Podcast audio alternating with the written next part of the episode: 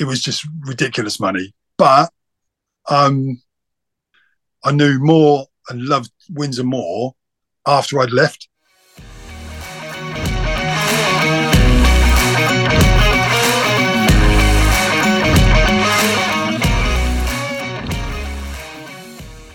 Welcome to the latest episode of Wearing the Red and Green. In this week's podcast, I speak to former defender Michael Barnes. Barney was regarded by supporters and his teammates as one of the finest centre halves in non league football. We discuss his time wearing the red and green, why he felt we were just a couple of players short of being title contenders, why his time at Stag Meadow was the most enjoyable of his career, and the truth behind that move to Barnet and then days later, Chesham United. I hope you enjoy the episode.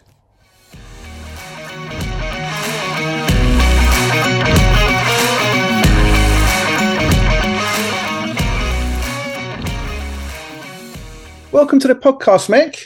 How you doing? How's your Christmas? Yeah, it's all good. Um, yeah, quiet. Only had the, just the immediate family over, so um, all good. My little, I've got a 16 year old and I've got a five year old. So the five year old, nice. he was just bouncing off the walls. Um, so yeah, this is the first Christmas he's really got into it. So that was really, really nice. Loved. I think it's fair to say uh, children's first Christmases, or the first Christmas they understand, are always the best ones. Now, listen, um, Mick, I firstly really appreciate you joining the podcast. Uh, it's great to have you on. I want to start by rewinding the clock back to when your career started at Reading and what you remember from your, your time at Elm Park. Um, yeah, so I, I, I went straight from school. I, I mean, I, met, I left school on, uh, I remember being made of May the 12th, 1980. and and two days later, I signed apprenticeship forms. so I didn't have any break from school. I went straight into the apprenticeship. Uh, obviously, it was the end of the season, so it was just getting to know where things were, where the kits were held, and just doing little bits of training with the other apprentices. How long were you there for? I was there in, well, I started playing, excuse me, I started playing when I was still at school in 79. So I made my first, yeah. first game uh, for the Reading Reserves at Birmingham City when I was 15. Um, yeah. And and I it was quite funny because I was really really nervous, and then all the the older pros made me feel a bit at ease. But when I see the team sheet and Frank Worthington was playing up front, oh, then the then the arrows went a little bit. so so it, it, was good, but yeah. So I started there, and I left there in um, '84. Yeah, uh, and then was that Northampton? up to Northampton. Um, probably not not a great move for me, to be fair. I think I should have stuck it out of Reading a bit more. Um, yeah. After a while, we had uh, Mark McGhee came in. Yeah. Uh, but I think I would have been, or he'd have been more my manager because I'd like I like to play a bit. Um, yeah. Under Maurice Evans and Ian Branfoot, it was all long ball stuff. Um, uh, yeah, it was it was all long ball stuff, and I couldn't really get into the team. But both there was a stage where both centre halves, Martin Hicks and Steve Wood, both got injured, and they signed a, a player on loan from Chelsea called Mickey Nutton. He came in, and we went 11 games unbeaten. I'd, I'd scored in that 11, 11 game unbeaten run. Mickey Nutton's loan finished. I got sent off at Orient, so Mickey, um, Steve Wood and Martin Hicks came back into the side. So I thought once I finished my ban, because of the, how well I played, I thought I'm going to get back in here because yeah. I really did do well.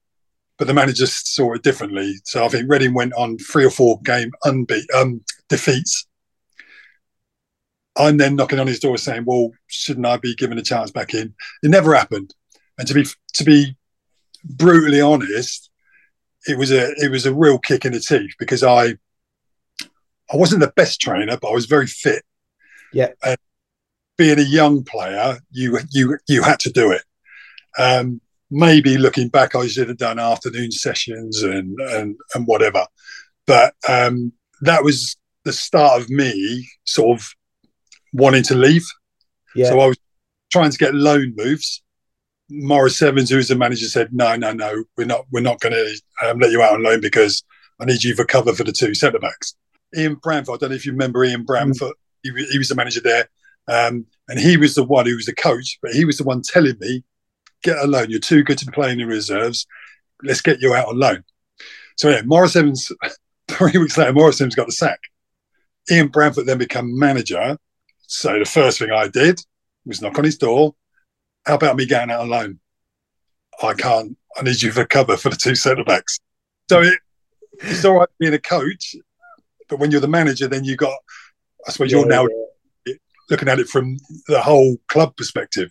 You know, if I let players out on loan and and they do get injured, and I haven't got any backup for that player, like for myself, then you're looking a bit of a mug as a manager, aren't you? I suppose. But we got relegated that year as well.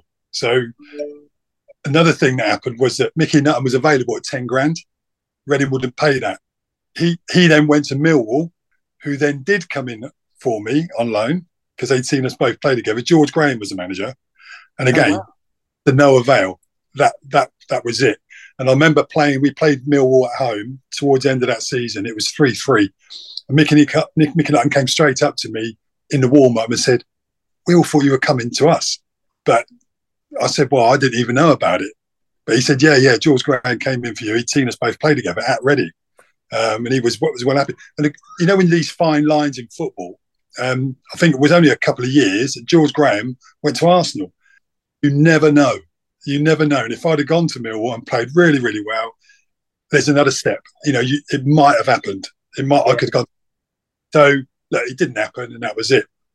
So my move to in '84 up to Northampton was just a knee-jerk reaction, really. Um, worst move I ever made. Why, like why, why was that? Just bad atmosphere. football was rubbish. Um, training was rubbish, um, and that's where I got injured. I, I shouldn't have played. I'd, I'd, had, I'd had a cold or flu or whatever, uh, but we had a lot of injuries. So I, I played in a game at Halifax on a Tuesday night, and that's when I'd done my knee ligaments and uh, cartilage. Again, a fine line. If we had had a full squad of players fit, then I wouldn't have been playing in that. But you know, it is what it is. And is But- that what prompted the move into non-league football when you recovered from the knee? well, the, because pro, the progression in medical um, ability now with with with um, surgeons and with Yeah, physio, yeah, yeah. I was probably if it was now, I'd probably be looking at I don't know three or four months. It was a year or more than a year because my my rehabilitation again wasn't the best. So Well, and also, also, I guess, just the way that science is now as well, right? In terms of when people get those kind of injuries, at that time, they could have been career ending. Yeah. You know, Exactly. now it's probably no different to a broken leg. Yeah, and and and to be fair, my my my knee now, I kill, I still can't bend my leg to Mm. straight. It still bends. So, and that's from that injury at 21. Um, but you know, I I agreed with um, the manager there that you know maybe I should I should leave because I wasn't in the right place mentally. Um, and I went back home and just started meeting up with the boys, going out, um, putting a bit of weight on. Uh, and it was my dad, bless him, who who got me back into the football. I remember him; he he, just started ringing around football clubs. and one, one night after being out at a pub, he just sat me down and said, "Right, you're going training tomorrow." I said, "Where's that?" He said, "Maidenhead United." I said, "No, I'm not." He said, "Yes, you are." And I went, and that was it. I, I enjoyed it. Good bunch of lads, and I enjoyed it. And I I I did a two or three training sessions, a couple of friendlies, and then signed signed a contract for. And that was the start of me in the non-league football. And how did the move to Windsor come about after Maidenhead? Well, that so I was I was playing okay for for um, Maidenhead. A friend of mine was the manager, Jimmy Kelman. Yeah. Um, he then left and went to Wycombe Wanderers. Right. So I was having a good season again. He he then came in for me. Um, and they said I, I, they put an approach. Um, they approached me. I went to speak to Jim. Um, I think I think five grand was the transfer fee, but there was um, but I didn't have a medical. I was having a medical after three games. I don't know why. When I finish what I'm going to say, you'll probably see the reason why. Um, I've gone and played in a in a, a Dagenham first, straight into the first team. Again, I was still only 21, nearly 22. So going from pro football into that, you do get bashed about a bit. I can't remember the centre forward, but he was smashing me all over the place. But I got through the 90 minutes. Then I played another game, and then I played a friendly against Kingstonian. Um, then I went for the medical. The medical, did the medical, went home. Two days later, I get a phone call from Jim Kelman saying, "Look, you failed the medical, so we're going to have to let you go back to Maidenhead." I said, "All right." So I've gone back to Maidenhead. The money's changed hands again. So right. they got the money. They offered me the same deal.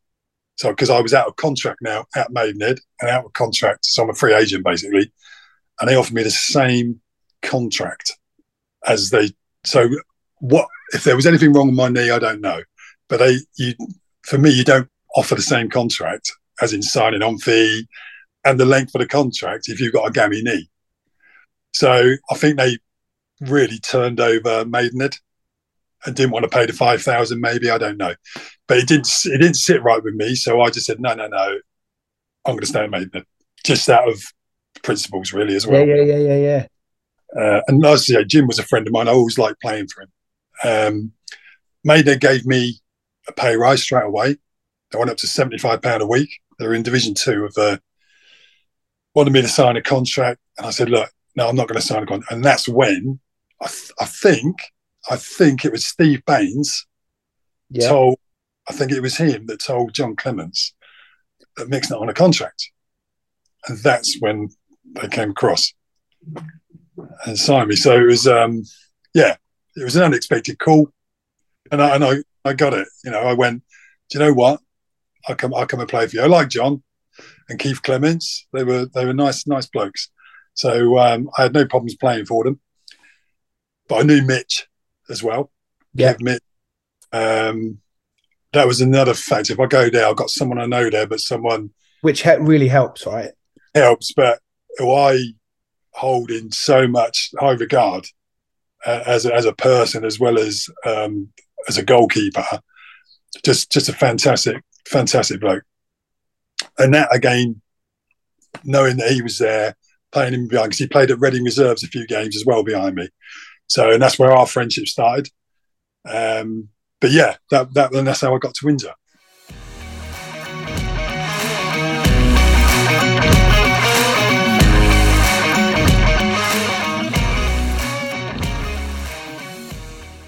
Now, that fir- your first full season, we had that brilliant FA Trophy run with Enfield and Hyde United, and obviously Enfield were the holders at the time.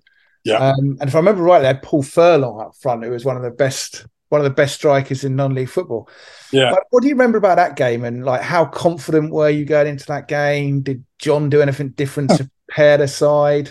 No, I, I, think I think the beauty of playing for Windsor and Eton was that we we had we had players better than other players, but we set out and the first thing we did was play 100% as a unit, and we didn't the better players didn't start doing their little tricks, if you want, mm. until we, we, had won the game, like two, three nil up. Let's okay, let's start having a go now.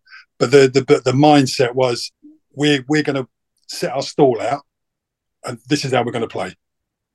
And I like that because there's nothing worse than, especially on a on a Windsor pitch when it's wet, boggy, someone trying to be, you know, that little bit of skill, trying nutmegs in there. Doesn't work. And I think the good the good thing with John Clements is he had players there that could play on those conditions as well. So he there wasn't really a flair player we had mm. that I would when I say a flair player, I mean a flair player. That is it. We had players that could play, but first and foremost could really dig in. Yeah.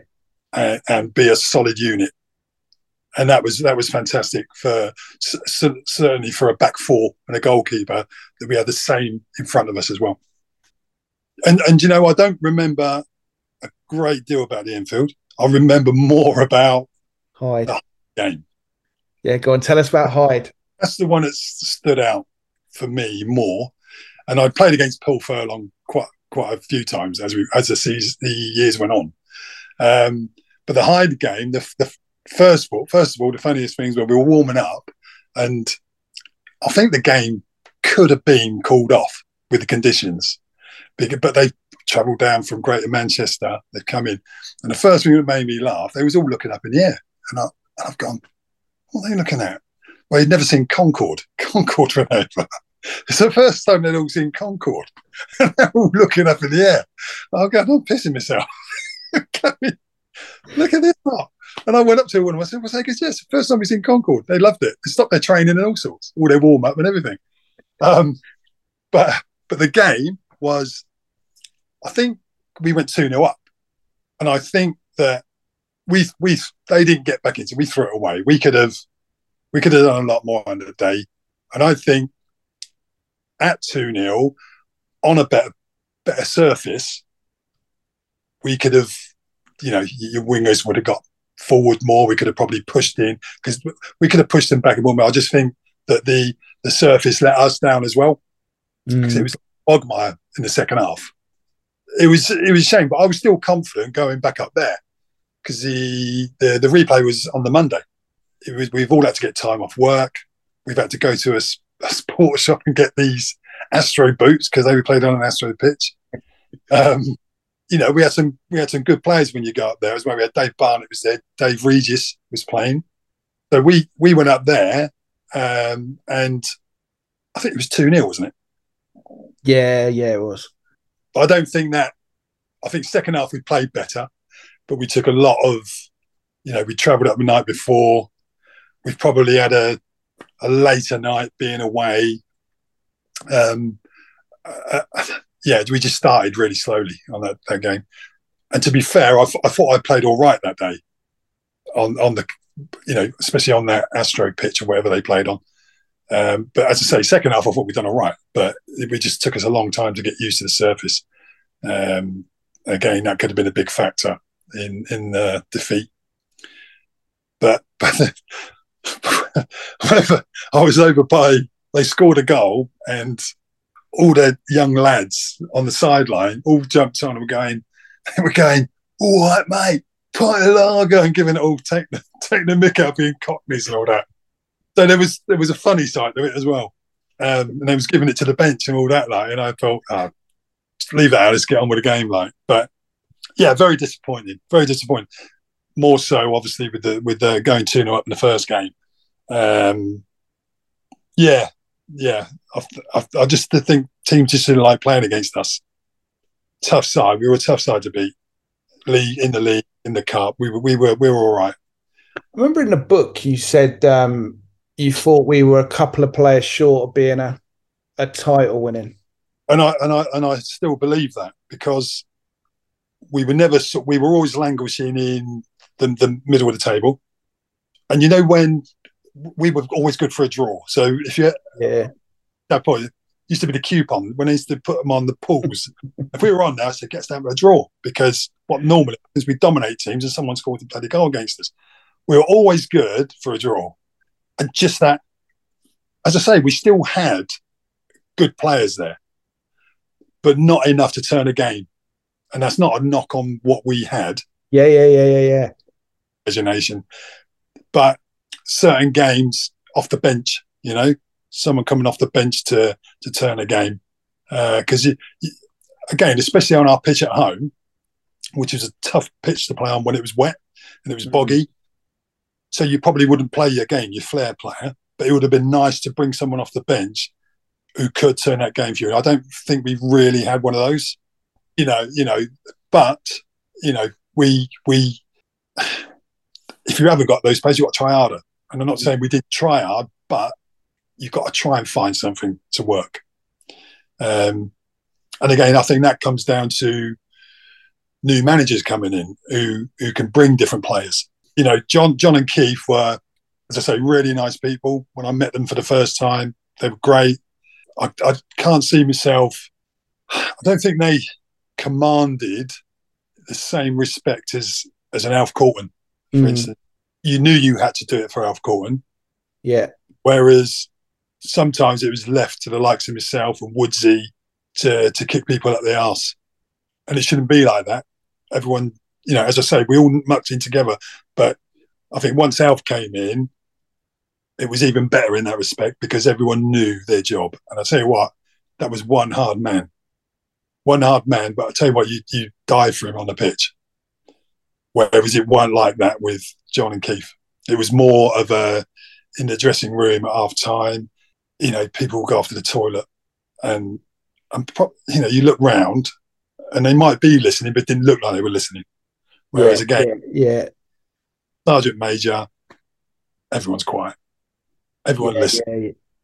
yeah, yeah. Was um yeah, God bless them. They were good a couple of good blokes, but but um Alf was the man, I think. We won a Berks and Bucks under John and Keith, which, Yeah. at the time was, um, you know, a prestigious tour competition at the time. Not, you know, probably less so today, but certainly at that time, Yeah. uh, was I, I, decent. was cup time, wasn't I? Can't I remember. I don't think I played in it. No. We beat, um, we beat. Abingdon, either Town or United. Oh right, yeah, yeah, that, yeah. The first one I was, yeah. I mean, I, I did play in that one. Yeah, I scored the I scored the equaliser Oh, that's right. Yeah, of course. In injury time. That's right. of Yeah. We were, we think- didn't we didn't play well at all that day. No, we didn't. We didn't play very well, and the winner was uh, Evo long throw. I flicked it on. I think Paney at the back stuck it in. And do you know what? I was knackered that game. Absolutely cream crackered. You think you're going to go on a bit of a celebration? I think I had a couple of pints. I think I was in bed by nine o'clock that night. I just, it was just, I was just so tired. It was a hot day as well. Yeah. But yeah, that and, and like I say, we were we were a hard team to beat, and if we were going to win something, it was going to be a cup. Um, I think the, the the the manager of Abingdon was a West Ham fella, um, Keen, Mike Mike Keen or someone like that. It was Kevin Keen's old man actually, um, and he, you know, when you think you don't play very well, and you're just going not going through the motions, but it's a slog, and and when you you're, you're trying to block, you know, um, block tackle with your head because your feet won't move. It's one of those sort of things. And he he was full of praise for us that day. He said he said what a good team. And I'm really. But again, we've we've we dug out a result because that was our that's the way we played. Never say die. Never say die.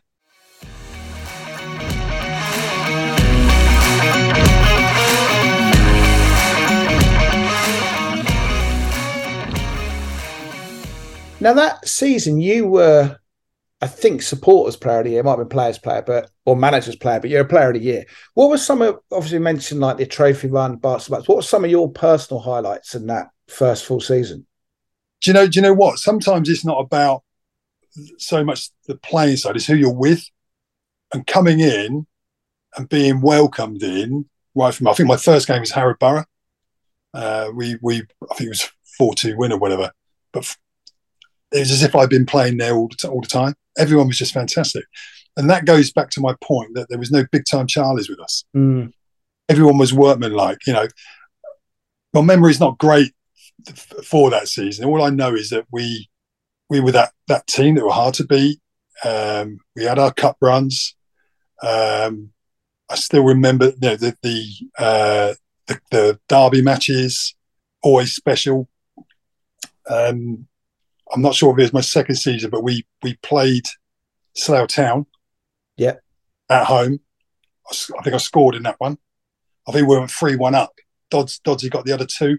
Yeah. It was a, like a the Alamo really for the last minutes. They got one back, but, but again, our, our strength and solid as a unit got us through that game. Um, so I love those, even away, even when you you sort of lost. You know, we didn't get thrashed by them. It was the odd goal, but you still enjoyed that battle with the with the Slough boys.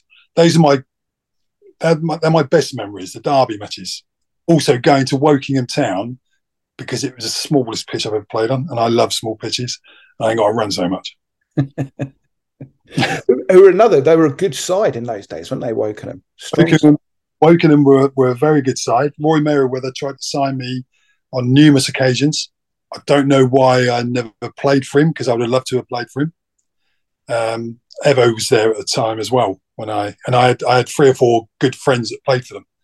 Um, but I think what stopped me going there again was I don't think the that togetherness was there, even though they were a good side. I like that togetherness. Was, there were some really good players there as well who probably thought they were a bit more than the other players. So you, you see that when you play against them. I'm I'm a I'm a person who wants everybody um, together, and that's it. If someone gets paid more than another player, it never showed with Windsor. Yeah, yeah, yeah, yeah. Not like if I when I went to Chesham, for instance, there was all talking about who was on what money from the first day I was there. Um, so, yeah, it was just my greatest memory of, of, of Windsor and is the club itself and, and the camaraderie. Um, and you know, it's, it's funny you say that because a lot of the play, a lot of players that I've spoken to for the book and podcast and what have you, they all say that you know when they look at their career, it was it was Windsor that they enjoyed most, and because of the dressing room. Yeah, fantastic, and we've had a couple of reunions, and see Windsor and it is the only reunions I've ever been on. Yeah, uh, that's that says so much, right? Yeah, I could have gone to the Aylesbury, I could have gone to the Maidenhead and the Chesham. I just oh, I can't be can't be bothered with that. But these boys, fantastic. Of all the all of the people that I um, met at the club and the players I played with, yeah, fantastic.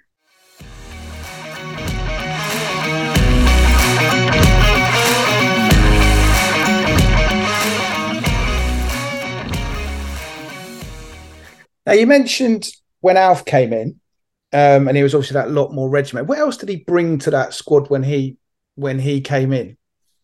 He he brought so his. I remember him having a saying um, about setting a stall out.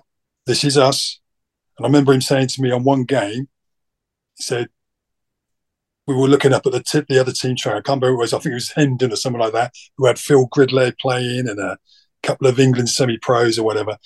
And he's he, he, he's pulled me to the side and goes, See that lot up there? It's prima donnas. He said, Prima donnas. We set our stall out here and tell them this is us.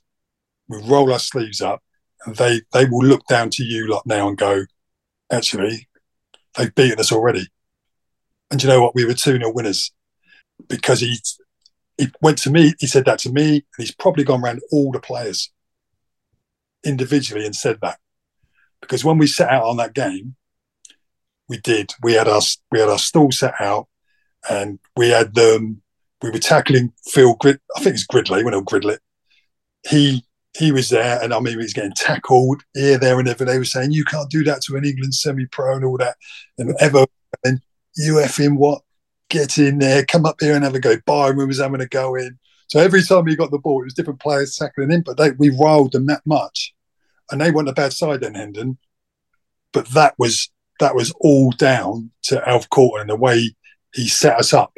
So I'd been a, a, a sergeant major type manager where you, you, are barking orders and shouting, but he knew position for position how to get the best out of us. Now he was another one who, when when I said about we were just those players to come off the bench. Do you remember Terry Merriman? He was a player like that. He was a good player. There's no doubt, but he was a good player. I think he came from Cambridge United. Yeah, that's right. He was a good player. Um, and he was the one that you could, on a nice surface, start or someone you could bring on. Not a world beater, but he was, he'd keep the ball for you. Yeah. A bit, um, bit like a Chalky White. Um, just keep the ball for you. He, he had that. Alf had that more than the other managers where he could say, right, now's your time to go on. Or he might bring another holding midfield player if you're 1 0 up and under pressure. Didn't happen with Clemo or or or Keith. Um, but Alf had that about him. Very good coach. You know what you wanted. Everything in his coaching manual was simple. It wasn't any. Uh, we didn't go through um, technique stuff so much. You know, the strikers were going to strike a few balls and the thing, but he was he was very very. We don't get beat first, you know, and and as I say, we were we were hard, to, really hard to beat under him. We just, I just remember we had, we always had such a strong nucleus to that side, as you say, like Evo up top, mm. all the way through. You said Byron, um, yourself, Woodsy, Kev, me. There's just such a strong spine yeah. To that to that side. Let's not forget, um, probably the unsung hero, Knocker. Yeah, absolutely. So I've played with very good centre midfielders and holding midfielders. There's two I've played with or played in front of me. One was Paul Hobbs, who played for Aylesbury. Yeah. And Knocker at Windsor. And very, very similar players. I tell you what, he'd be in front of me all day long. If you, if you asked me to pick my best team that I had in non-league football, I'd have to have an holding midfielder because I think that's the the position which sets which sets everything alight for the team. So mm. if hmm. you know on there, everyone can do what they want. They can go and do their bit. Because yeah. if it breaks down, you've got to knock a Richard there. And he he would certainly be in my best eleven out of all the players that I played with. Um, unsung hero for me. Brilliant. And that was your spine, as you say. That was, you know, Mark. It was uh, Mitch, me and Woodsy, Knocker, uh, Evo up front. You know, that's that's a strong spine. Absolutely, totally. Spine that that, and I think we could all we could all play a bit as well. Once once you're winning a game, we could all play. We weren't we weren't frightened to get on the ball and play it. You know, nice little balls in behind, fullbacks, push on from the midfield. But yeah, I think and then that's and again that's an, an court and uh, so you know if you're strong down the middle, you can put almost anything down the sides. Yeah, almost, yeah, yeah. There's another beauty of his.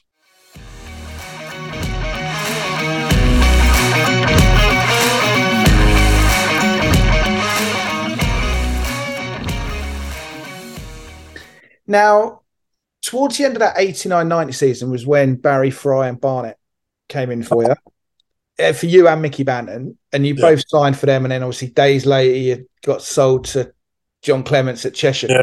What yeah. was the full story around oh. all that? You know what? he signed us. He even went on the club um, phone in. They had a phone in, and he was on there. It was a messages, you know, and it was a message saying, "Oh, we're all on the we're Barnet now. We're going away to Northwich or something like that." And that Mickey Barnes hasn't turned up. If I had a gun, I'd shoot him. Well, I was never going. I was never going, um, and I didn't know that the money that that got, came to uh, Windsor was Chesham's money at the time. I didn't know. Well, I just thought I was going straight to Chesham, wow. so I never, never even went to Barnet. And the same with Mickey as well. Mickey as well. Never even went there. And they got all that saying if I had a gun, I'd shoot him and Barry Fry. Quite ironic, really, because a couple of seasons later, he tried to sign me from Chesham. it was. Um, so did Windsor know you were going to Chesham? So Windsor, Windsor wouldn't have had a clue about Chesham? No, I, I just, all I know is that I'm going, but I never once knew I was going to Barnet. And it made it made the bloody papers. It made the Sun and the news of the world because all got found out and and it was like, yes, we pay for him, but they must have used the money coming in. They must have used obviously Chesham's money to give to Windsor, and then I never went to Barnet. I went straight to Windsor. Um, to, uh, Chesham, sorry. I went straight there. I didn't go to Barnet or how Mickey Barnet. How did that make you feel during all that? Right. First and first and foremost, I went when I got there. I know I mentioned about certain players, and uh, Steve Bateman was a centre back. Yep. We never we never see eye to eye when we played against each other.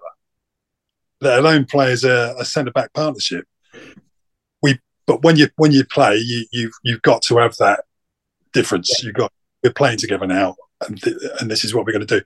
We never spoke after games. We just went in. He sat one end of the bar area. I was at the other talking to a couple of players, and we just didn't speak.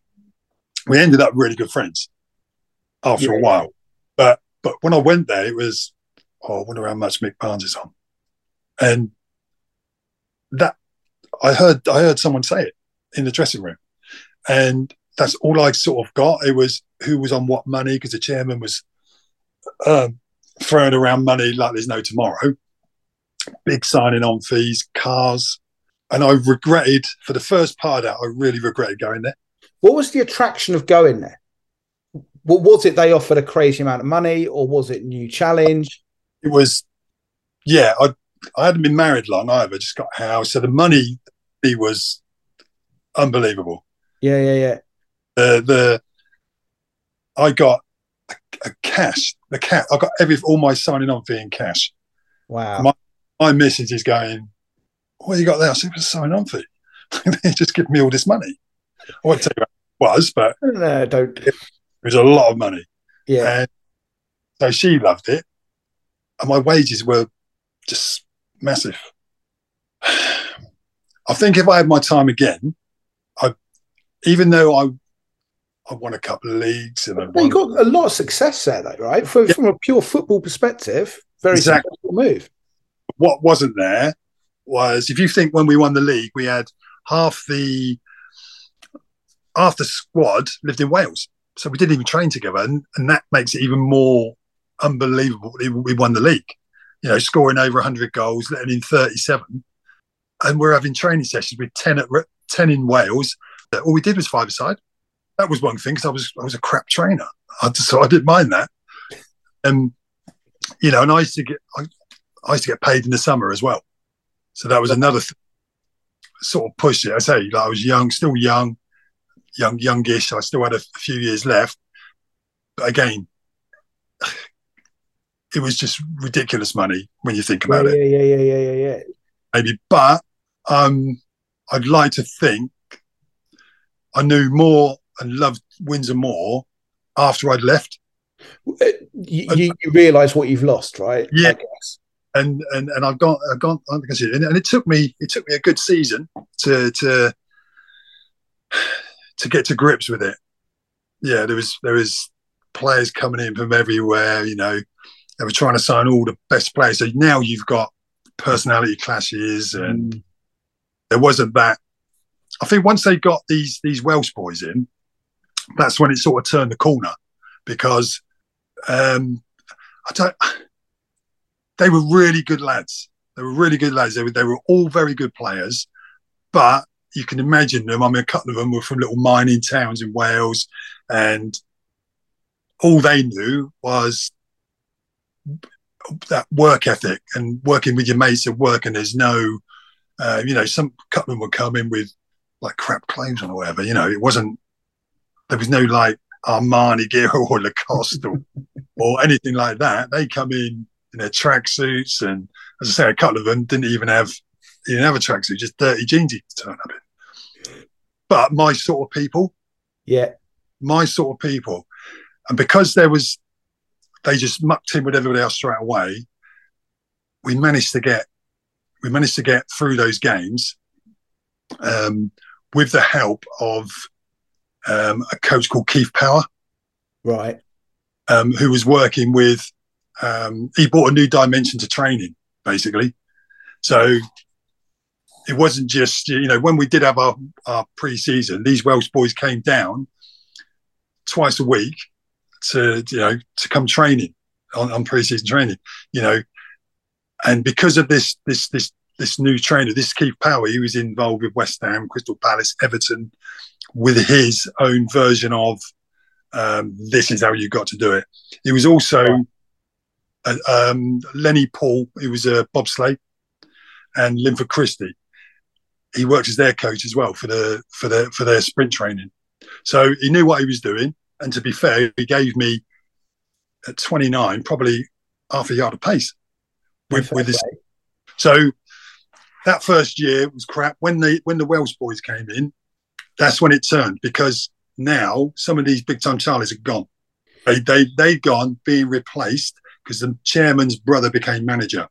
They they came in and they were just workmanlike, very good players, but workmanlike. All of a sudden, the whole mindset of that team wasn't about how much someone was on. It was about let's get down to the business here. Yeah, and yeah, yeah. and and for me, that is what you needed to get rid of the element of your Dermot Drummies and this. You know, there was some other players that Stefan Manuel. They just all went. They had to go. He kept the nucleus. Do you remember Mark Dorber? Yeah, he ended up at Windsor and Eton later, many many years later. So Dorber, another person who's not a big time Charlie. He goes around. He's he's a family man. Those sort of players stayed, mixed in with those um, uh, those Welsh boys, and that's when it changed. It really did. Won the Division One, won the won the Premier League. Um, never had a good cup run though. We won a couple of Berks and Bucks, but mm. like, you hammered us. Yeah, one yeah, year you absolutely hammered us. I remember that. My mate played for with Jerry Williams. He played for Windsor that day, didn't he? Yeah, he did. That's right. That's what did you remember about some of the games that you then played against Windsor and up against Evo and what have you? What were some of those battles like? So me and Evo, um, so we known each other. He's another one from Reading, so I knew him from 16, 17 years old, and when I had a, when I played, it didn't matter. So me and Evo would always have a beer because we lived about a mile, mile and a half from each other, yeah. as well. So we we play against each other, and then when we walked in the pub, battered and bruised. Oh, played against each other today, have you? Yeah, who won? I don't matter. Let's, let's get the beer in. But Evo was my type of player to play against because he was right. big. He wasn't a did get the ball down and dribble. He was he, he was good on the ball. He had a good strike, but when the balls were up in the air, I knew what was coming, and I think he did as well. So it was always a great battle. There's other players that I were, you know, I didn't mind who I played against, but it was just how you prepare for games. Yeah. With Evo, I'd probably been for a beer with him on the Thursday night. You know, after met him up after training or something, gone for a beer with him, and then we talk about, and we even when I played against him, whether it was Windsor or Sutton, we just travelled to the game together anyway, and a lot of managers didn't like that, but um, but it never stopped our performances because I'd say we'd be battered, yeah, battered, you know, and it, it, and it, we just play our game, and it would be.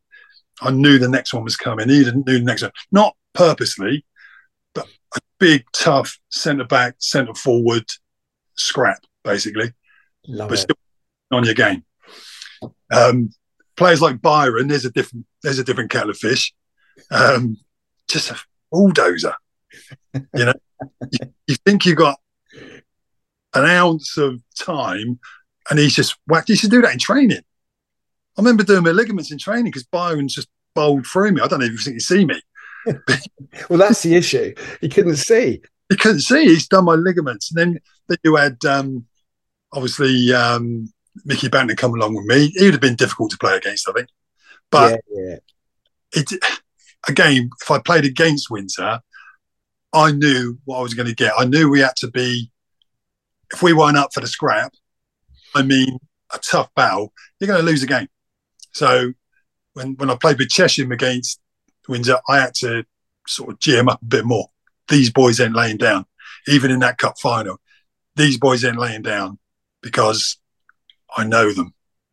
They're going to keep coming at us. You can keep because they know. I said they know one way. It's going to be they'll, they'll be solid defensively, and when they come forward, they'll come forward, and they're coming forward with brutes, not not just um, you know you got you got your knockers and you got remember Dave Osgood.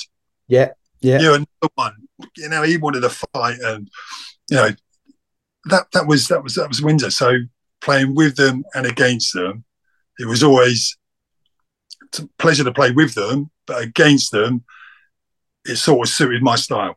I I don't have to be anything but big and strong, you know, but on it all the time. When you look back, who was the biggest influence on your career? That's that's there was a couple of couple of there was a there was a a, manager at a youth manager at Reading called Bobby Williams. Mm-hmm. Um, he was good. There was also they had an old player from the '60s called Johnny Walker, who was an ex-player for Wolves, Southampton, and whatever. But he was good. He was a good man around the club. Um, and if you're having a difficult time, he'd be the one to see it. He'd be the one to see that and coming over and saying, oh, "What's wrong with you then?" And he'd he'd ease everything. Yeah. So from that perspective in Reading, it, it was those two. But there's been a, there's been a few. Alf Courton definitely, mm. just with my work ethic. Um, as I say, I wasn't the greatest trainer, but I think he made me work harder than anybody else. And that wasn't you got to work harder. That was this is Alf Courton, and I know yeah. what he wants.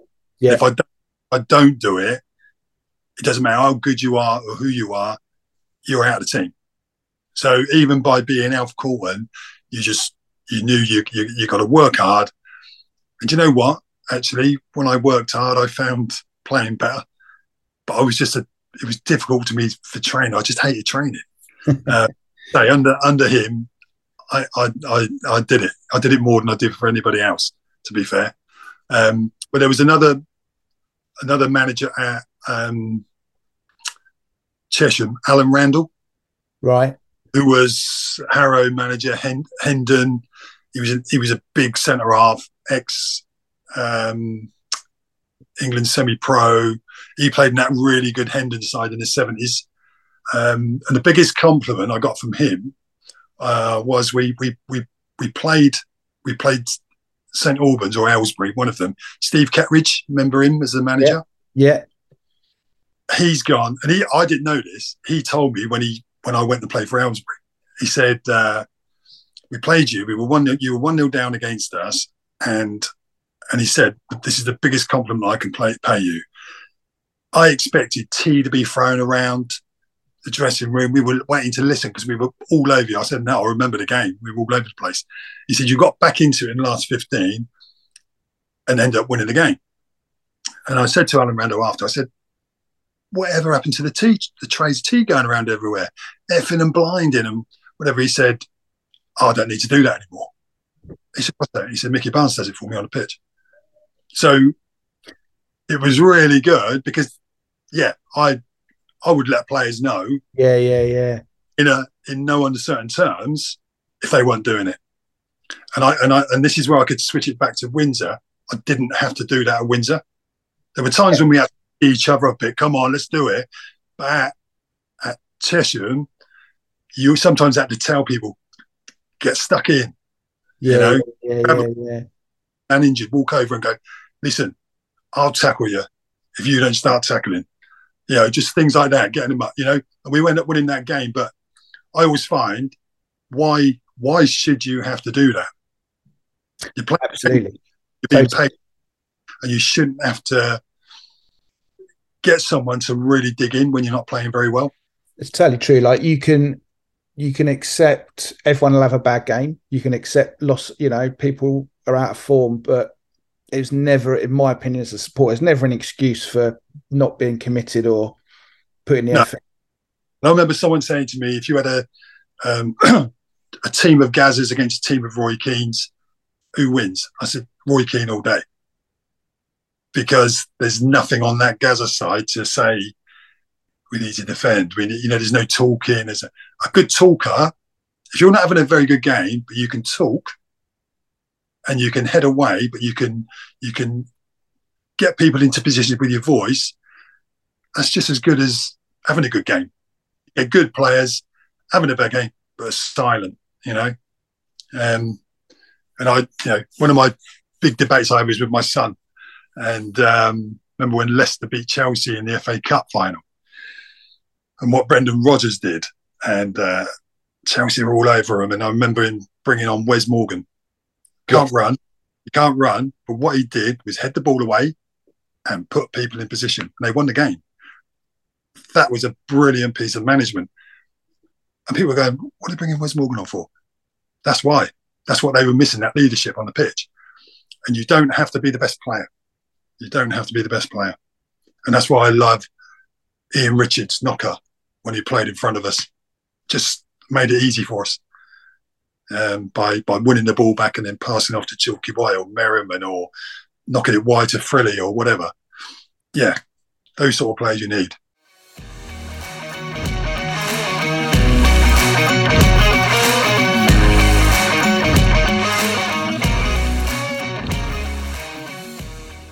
Right, I'm going to ask you to finish off. I'm going to ask you some quick fire questions.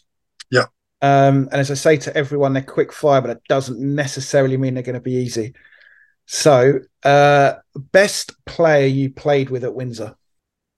Do you know what? I'm going with I'm going with Mitch. Yeah. Goalkeeper, but probably the best goalkeeper that I've had play behind me throughout my whole career. Right? Should have been should have been playing professional football. Yeah, hundred percent. Without any doubt. And do you know what is one of his best traits were? He'd let you have it if you need it. But when you're under pressure, he would he'd make you laugh. He'd say something, you can, you know, I remember playing a game and I'm trying to get get someone into position. Oh, you get back here, come here, you you pick up there, and Mitchell go, Barney, what are you doing? Calm down. You're round, first round when you get in the bar. and I bastard. and but all of a sudden, all that sort of stress has just left because I've now got a really confident and calm keeper. Yeah, yeah, yeah, yeah, yeah. Who's calmed me down. Seriously, I can't speak highly enough of Kevin Mitchell. Not just as as a as a as a player, but as a as a as a person. Fantastic. Yeah, but totally closely followed by Woodsy. Okay, so the next question. Uh, so I think you've just answered one of the three. Um, name the best back four you played with at Windsor. So I'm assuming obviously Woodsy will be your partner. Woodsy all day long. Who'd be your left back and right back? Back Derek Waters. Yeah. And Stuart Mitchell. Oh, there we go. Straightforward. Yeah, that's yeah, without a doubt. That's that's the strongest one for me. Um, Mitch, good play. Well, you see what Mitch done. Yeah, yeah, yeah. He went on to Woking, won lots. Derek Waters, right? He, if you wanted someone to win a tackle for you, cleanly as well, just go and, go and tackle him for us, Dale. And he would do that. And he he could strike a good ball and he another good talker. But listen, he he was that's my best back four at Windsor without any doubt. Yeah, yeah, yeah. Uh, Woodsy, he was, you know, when everyone's playing really well, so you're all playing well, so everything's going good. Well, I've played with like say Steve Bateman at, at um, Chesham, and under the cosh, you want. I Woodsy would lead that. If you're yeah. under the cosh, Woodsy would lead, and and he would make sure everyone's got a job to do, whatever. Proper, proper leader. Steve Bateman at Chesham, fantastic player, but I found he was captain, but I found I was. I'm not saying I shouldn't do it, but there was more coming from me than him, and it should be him as to stand out. Looking me looking, I might have been playing badly. I yeah, want my yeah. want my captain to to reassure me. Yeah, yeah totally, totally and it, and it wasn't so much like that. But but at Windsor, we all knew our jobs, and Woody would let us know what we got to do. Who was um, the toughest? Um, who was the toughest forward you played against? One hundred percent, Steve Clark at St Albans. Oh, St Albans, yeah. Someone else. I haven't even got to think about it. Steve Clark was like, yeah. He scored a lot of goals, didn't he? Scored a lot of goals. Alan Shearer of um, non-league football. He's he was about six foot six foot one. In the air, he was brilliant. He could strike with both balls. He was he was strong. Um, he would drop deep, and then you knew I'm not going to get sucked in there because the ball comes in. But you knew when he come in, he was a bit like Evo in that respect, where you know you're going to get clobbered. So you you just got to protect yourself because it's harder when the ball's coming in there. You and someone's coming in from your side. You've got to be able to protect yourself and and he scored a lot of goals like that. Um, no doubt. But um, I knew there's certain players, Cliff Hercules, Clarkey, those two, I knew I had to prepare 100% differently.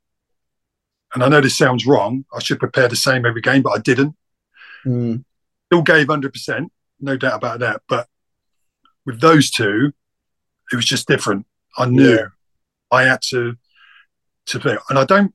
I think um, Alan Pluck. Remember Alan Pluckrose? Yeah, Aylesbury as well. And he he said, and again, I get these off of people come there. He said that he thinks I'm the only centre back that kept Hercules and Clark quiet in a game. Fair play. But I've had to. I, I knew.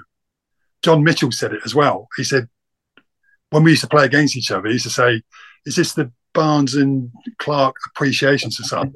he said, "Because no matter what you do, you just, you know, it's, it's like if I've made a great tackle on him, he'd, he'd just tap me in the chest. And if he's got the better of me, it's just that respect, you know? Yeah.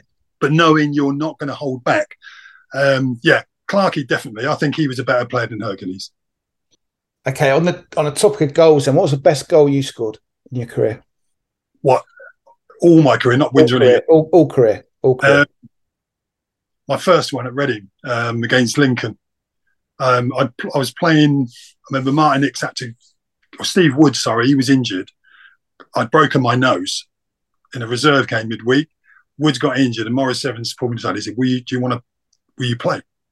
I said, "Well, yeah, I'll play. You know, I'm, I'm, I'm a footballer. I want to play football." And my nose was broken, and then after about 15 minutes, it got broken even more because Glenn Cockerill was up front for them. Then Lincoln City, balls come down. I've won the header beat backheaded, and you can hear the crack. But again, it's already broken, so you stay on.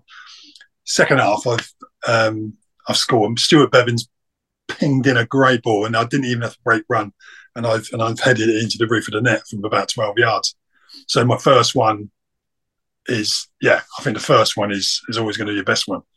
Yeah, totally, totally. All right, what, t- two more questions. Was there ever a team or ground you that you just loved playing against or playing at? Like you just knew that no matter what, I'm always going to play well there. And then on the flip side, was there ever a team that you just hated playing against? You just every time you just look at that fixture list and think, oh, just every time I just hate going there. There's the football, football pitches, probably the small pitches. Yeah. Don't forget, I spent six years on one of the biggest pitches in the country at Chesham. Yeah. Why? No, because I was a man who didn't like running too much. But Wo- I love playing at Wokingham Town. Yeah. Because it, it was local to me and it was a bit intimate. It was all nicely closed in. It was a small pitch. I always loved playing there. Um, away matches, um, Grays Athletic, I think.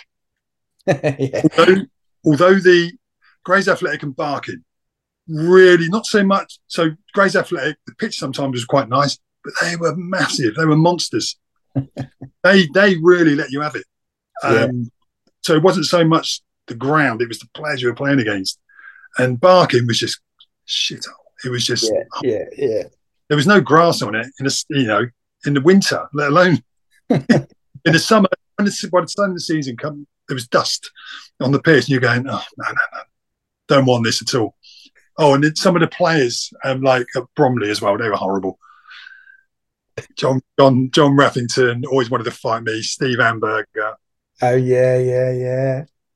Don't know why, but Raffington was always booked or sent off against me. Thrown. And don't know what I ever did to him. I love it. I love it. Mick, listen, thank you so much. I've really enjoyed chatting. Um, yeah. Great memories there, mate. Yeah, and and yeah, thanks for asking me because um, it made me um, it let me get out, you know, a, a few things um, about certain players uh, who I, have never really told. Yeah, um, yeah, anytime. I listen to this, the likes of of, of Knocker, um, um, Mitch, Woodsy, no, those three would always be in my team, my all-time team out of everyone I played with.